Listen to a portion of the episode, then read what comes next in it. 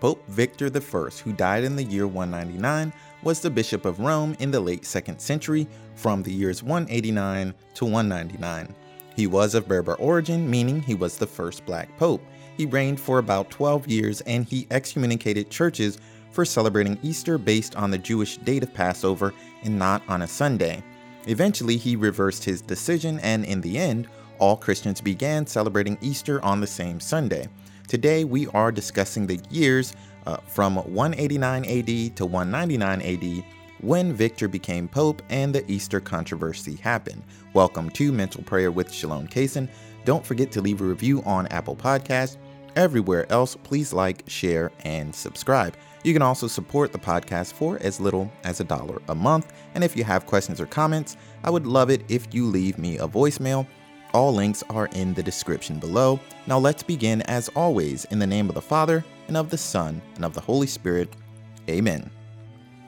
Alright, let's begin by talking about Pope Victor and the Easter controversy. Pope Victor I died in the year 199 and was Bishop of Rome in the late 2nd century for about 10 years.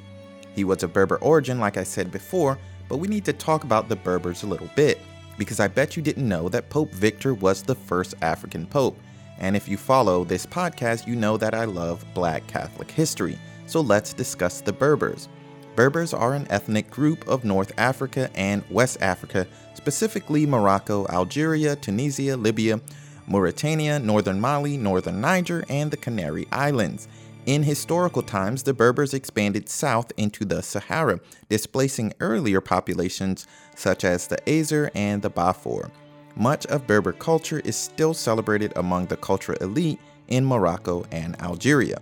The areas of North Africa that have retained the Berber language and traditions best have been, in general, Morocco and the Hauts Plains of Algeria, most of which in Roman and Ottoman times had remained largely independent. Numidia, from 202 to 46 BC, was an ancient Berber kingdom in modern Algeria and part of Tunisia. It later alternated between being a Roman province and being a Roman client state. This is more likely the area where Pope Victor lived before he became Pope. Long story short, Pope Victor was black, and I think that's a cool fact that most people don't know. And now we're going to move on. The dates of his tenure are uncertain, but one source states that he became Pope in the year 189 and gives the year of his death as the year 199. He was the first bishop of Rome born in the Roman province of Africa, probably in Leptis Magna or Tripolitania. He was later considered a saint. His feast day was celebrated on the 28th of July as Saint Victor I, Pope and Martyr.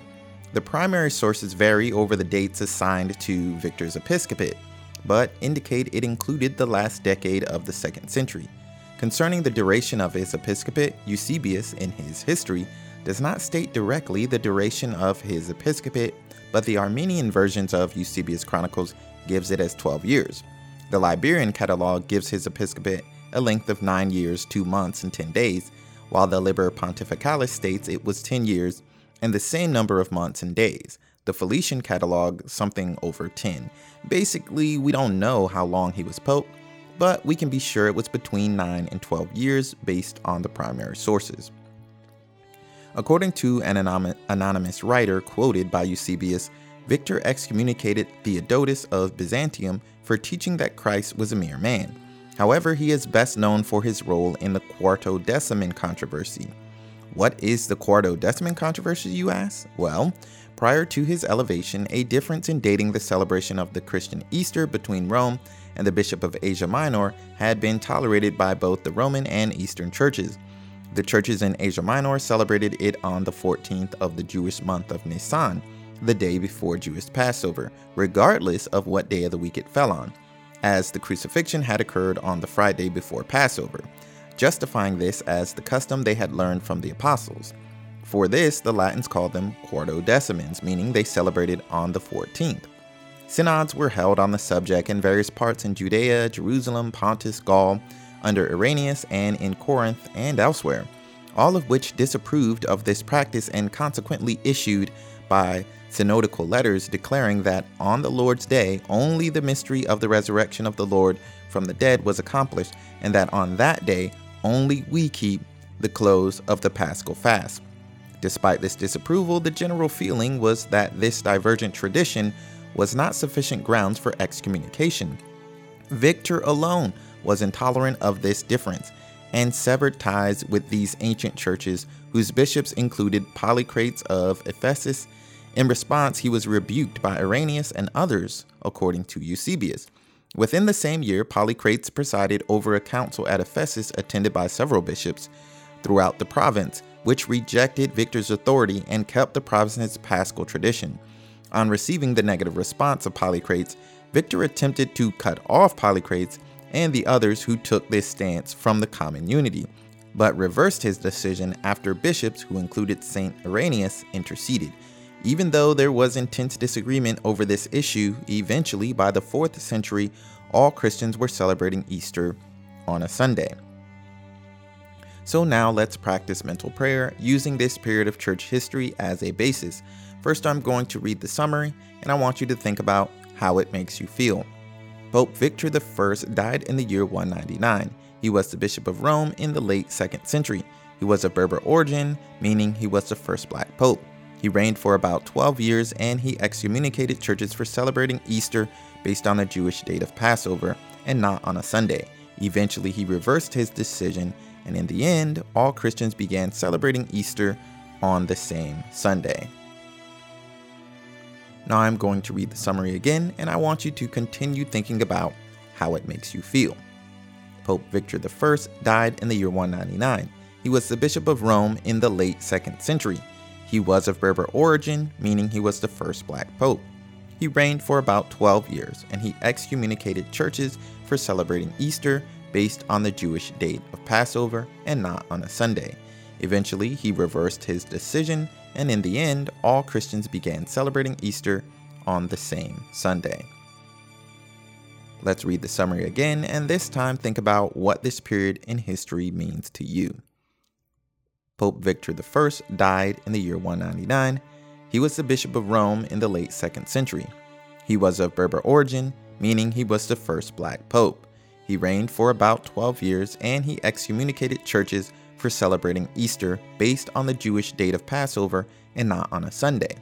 Eventually, he reversed his decision, and in the end, all Christians began celebrating Easter on the same Sunday. Once again, I'm going to read the summary. Please continue to think about what this period in history means to you.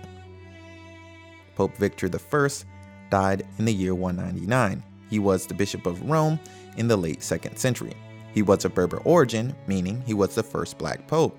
He reigned for about 12 years and he excommunicated churches for celebrating Easter based on the Jewish date of Passover and not on a Sunday. Eventually, he reversed his decision and in the end, all Christians began celebrating Easter on the same Sunday. With this next reading, I want you to think about how you can live holier based on this period of church history.